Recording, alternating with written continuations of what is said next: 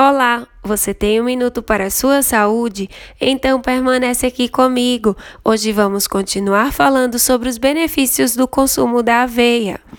Além do seu efeito redutor de colesterol, a aveia demonstrou melhorar a função endotelial e reduzir a pressão sanguínea quando consumida com suplementos de vitamina C e E.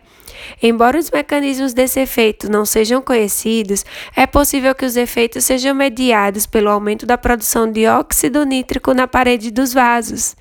A aveia contém níveis relativamente altos de fibras solúveis em comparação a outros cereais. Ela também contém um terço a mais de proteína, quase quatro vezes mais de gordura e tem menos amido.